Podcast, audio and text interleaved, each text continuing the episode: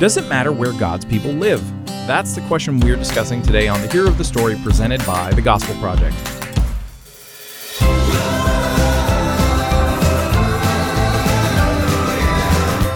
Thanks for joining us for today's episode of the Hero of the Story, a podcast to help you focus on the gospel in every area of your life and ministry. I'm Aaron Armstrong, brand manager of the Gospel Project, and with me, as always, is Brian Dembowczyk, our managing editor. Brian, today we are beginning a very fast kind of survey of Ezra and Nehemiah um, over the next few weeks. Yeah, and we're going to take this really important period of, of Israel's history and, and just kind of It's about like 90 years Yeah. or something, right? but we're going to kind of dissect it in slivers. So like today we're going to talk Yeah. about just kind of a small part of this, but the bigger story arc here is so important setting up, of course, Yeah. what's going to happen, um, which we're going to get to at some point of the return, or I mean, the coming of Jesus, not the return. Yes. Yeah, it's uh, it's it's gonna be really good. It's gonna be really good. So, um, so where we're picking up today is we're gonna be looking at uh, in this survey we're gonna be doing a flyover in our flyover of the first three chapters or so of Ezra, um, which is the initial return of the exiles to Jerusalem. Um, they had been in exile for many, many years at this point, um, and so God was finally um, from their perspective, making good on his promise to restore his people to the land uh, that he'd given them way, way, way, way back in the time of Abraham. Um, and so that is a that's a really big deal. It's also the fulfillment of what we what we see in the promises in Jeremiah after after the people are taken away in exile. They were said that they were told they were going to be out for 70 years um, and that the the land would rest while they were away. And um, and now they get to come back. So uh, so Brian we've already kind of alluded to a lot of this but uh, let's just go over this again. Where where does this fall in the Bible's narrative? So starting broadly, uh, the reign, the, the rule of the Assyrians gave way to the Babylonians, which gives way to the Persians. Mm-hmm. And it is the Persians, specifically Cyrus the second, or the first rather, who begin to allow the exiles to return around 550 to 530 uh, in that time frame. That's what we're going to focus on Yeah. today. Yeah. Uh, it's Ezra 1 through 3 specifically. And the first thing that the, the exiles start to do, and they don't all return, Yeah. they begin to return. And those who return begin to rebuild the temple, reinstitute some of the worship going on. Again, that we're going to start that uh, today. That all happens around 515. We know they Yeah. began rebuilding the temple, then they stopped. Uh, then their God basically said, What are you doing? Come on. They complete the temple just for the bigger story, then a little bit of a time gap, and then you have Ezra and Nehemiah ministering specifically in Yes. about the 450 to 400 window. Yep. And that's when the the walls of the city are rebuilt. yeah So really the big idea here is that God's people are able to return back to Jerusalem and start to rebuild the city, the temple, and dwell within the land again. right right and so what are some questions we should be asking when we read or study this I think the first one is kind of the gimme question. Yeah. What's the significance of the exiles returning? Why is this a big deal? You intimated it a minute ago, but just to be clear, so I think one of the things that, that works against us in understanding this is that we can live in a very transient culture yes where roots are not really significant. I know I, my family, we have lived in five or six places. And my wife and I have been married for 18 years. Um, so that's, you're moving every three years or so. Yeah. And to find out where your roots, where you're from, you asking that question of people, it, well, what do you mean by that? yeah Well, we know even in a couple generations ago here in America, it was not the case where you had roots, you lived in the same city, the same town. yeah you were born there and you died there Exactly. Well, so we don't understand this for Yeah. the most part. But then you go back to Israel's history, and it was even more significant, especially since the land meant something to the Israelites because this is the land that God had promised them.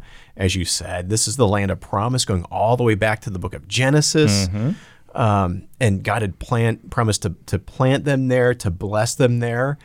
And then when they were removed from the land, this is what God had promised to send them back. So, why is it significant that the exiles return? Because it's their land that had very deep, important meaning. God had promised to do so. And we know this is the land that God had promised where the Messiah would come. Right. So, really important. It, it, it does matter. We cannot just say, well, could not God have brought his plan to fruition with his people in exile? No, because of the promises he made in Scripture. Yeah, absolutely.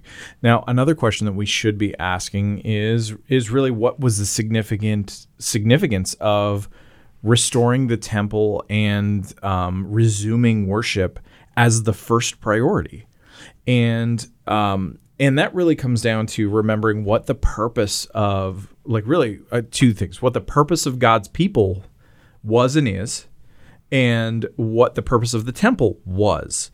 Um, and the way I phrase that is very important Um, because uh, the people, uh, the people themselves, were the people of God, and are and God's people are still God's people. Um, it's moved from, but it's moved from a small picture to a greater fulfillment, um, and that's the that's the movement that we see in Scripture is um, an immediate an, an immediate application. Um, this one family, this one family became a nation, which then became a family made up of all nations. Um, and that's that's how the that's how the gospel works ultimately, and how God's plan always was meant to work, um, all centered around faith in Him. Um, and so it's not just generically everyone is a family. Again, just to be clear.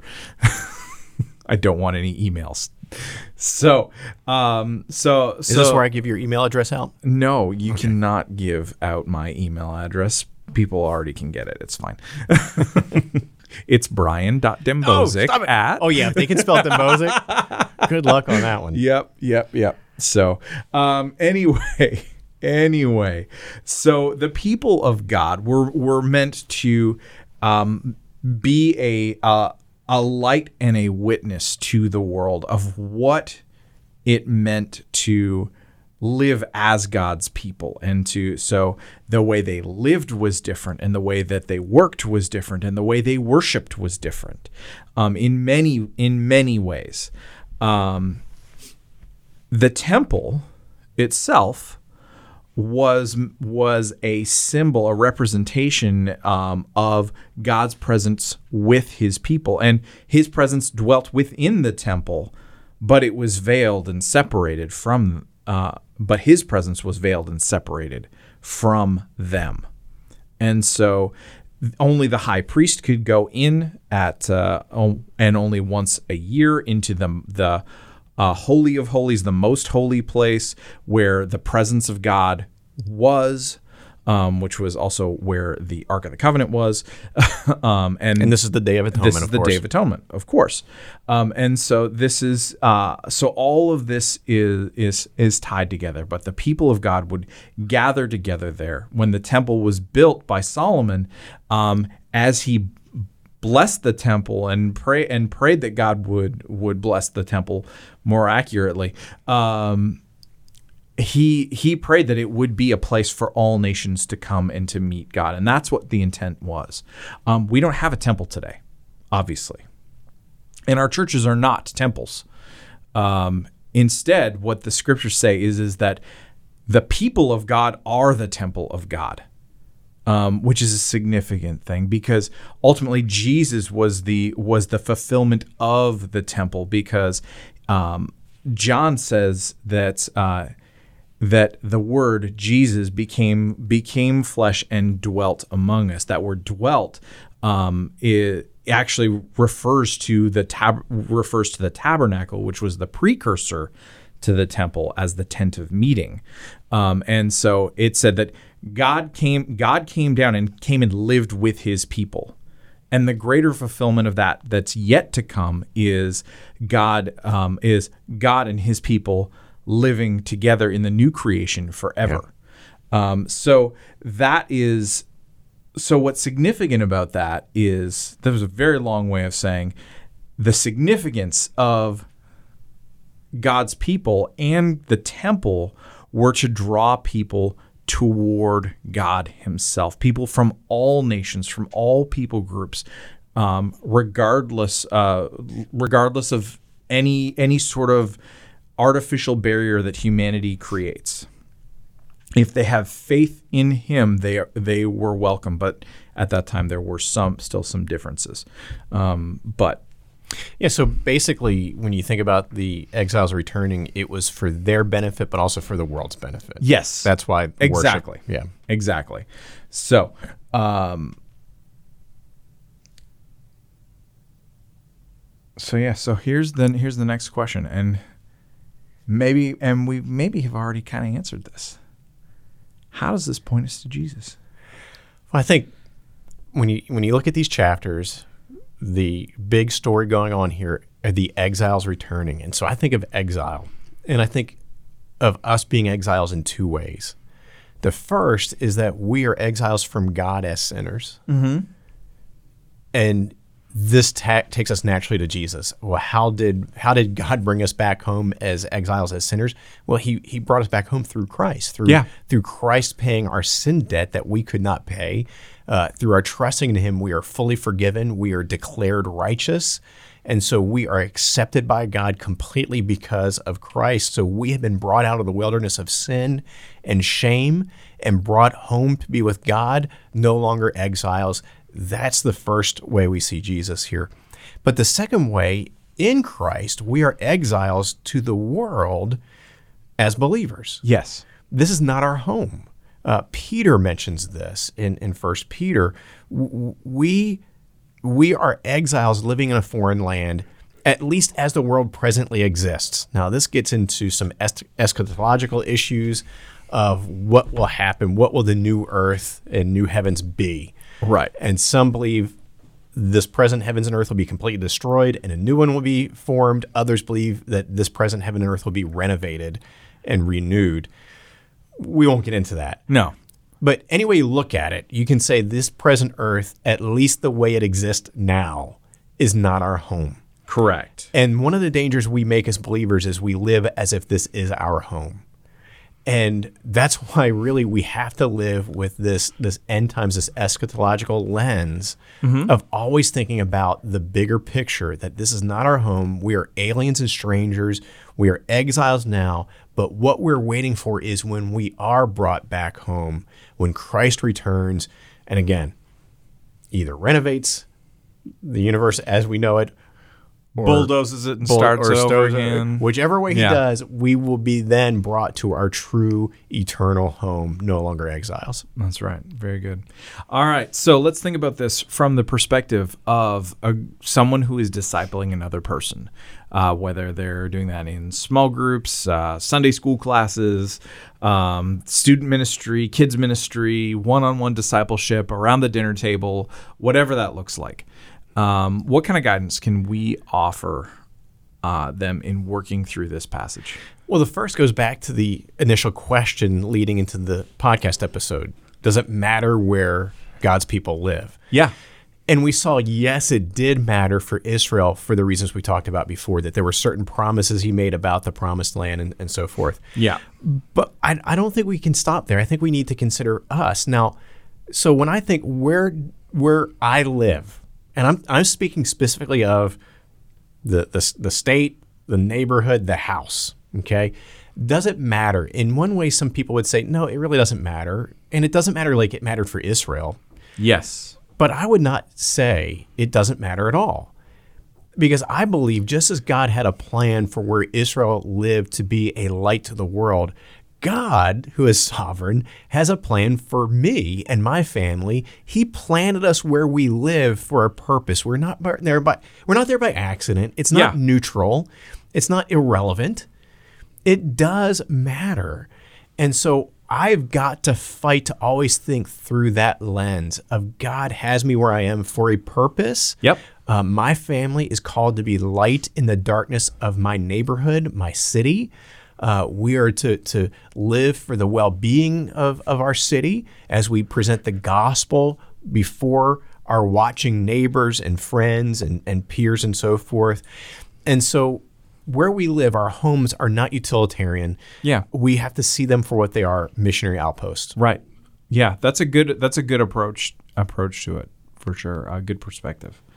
Um, another another aspect of this um, has to do with trial and suffering and and and difficulty that we may face in life, and and recognizing that while this this uh, might endure for a long season, and in fact, we might uh, it might outlive us. Um, God is still faithful. Um, and so think about how long it took from a human perspective for God to make good on the on on His promise of return to His people in exile. Um, living there was hard. I mean, they were surrounded by people who uh, mocked and jeered them, who um, were constantly trying to find ways to trip them up in their in their revised forms of worship. Um, since there was there were limits on what they could do, uh, they couldn't. Uh, for example, they couldn't perform any of the sacrifices because the temple wasn't there. um, and so the sacrificial system uh, was on hold for a season uh, in their lives. Um, you know, Daniel, in his example, uh, we've talked about in in past episodes, he he prayed toward toward Jerusalem in the direction of the temple multiple times a day. That was his custom. Uh, that was the custom of many of his people. Um, and so for us, it's um, we need to think about how we can be faithful to God in those seasons mm-hmm. because we know that God is faithful to us. Um, and That's we good. know because we've seen his faithfulness to his people throughout all generations. That's good. Yeah, I think the third takeaway uh, is is when we think about what our value of worship is, and, and I know for me, I can speak from personal experience. Mm-hmm.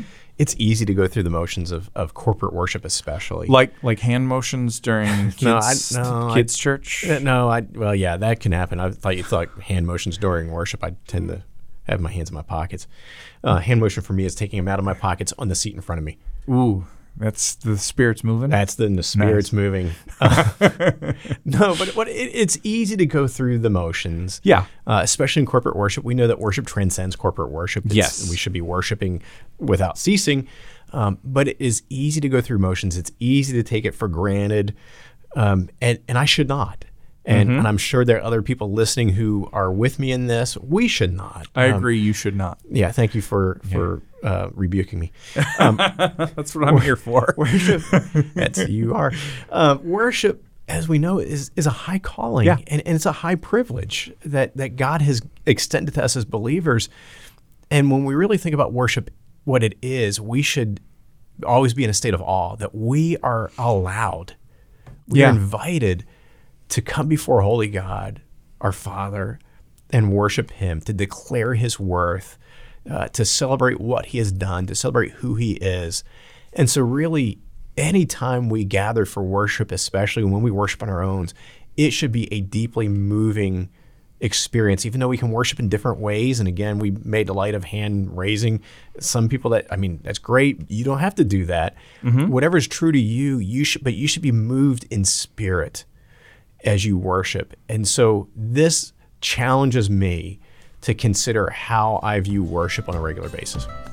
Absolutely. And Brian, I think that's a good place for us to, to wrap up this conversation for today. So, listeners, thank you for listening to today's episode of the podcast. If you enjoyed it, please do leave a sincere five star rating and review on Apple Podcasts or whatever platform you use to listen to the show. And for more resources to help you focus your ministry on the gospel, please visit gospelproject.com.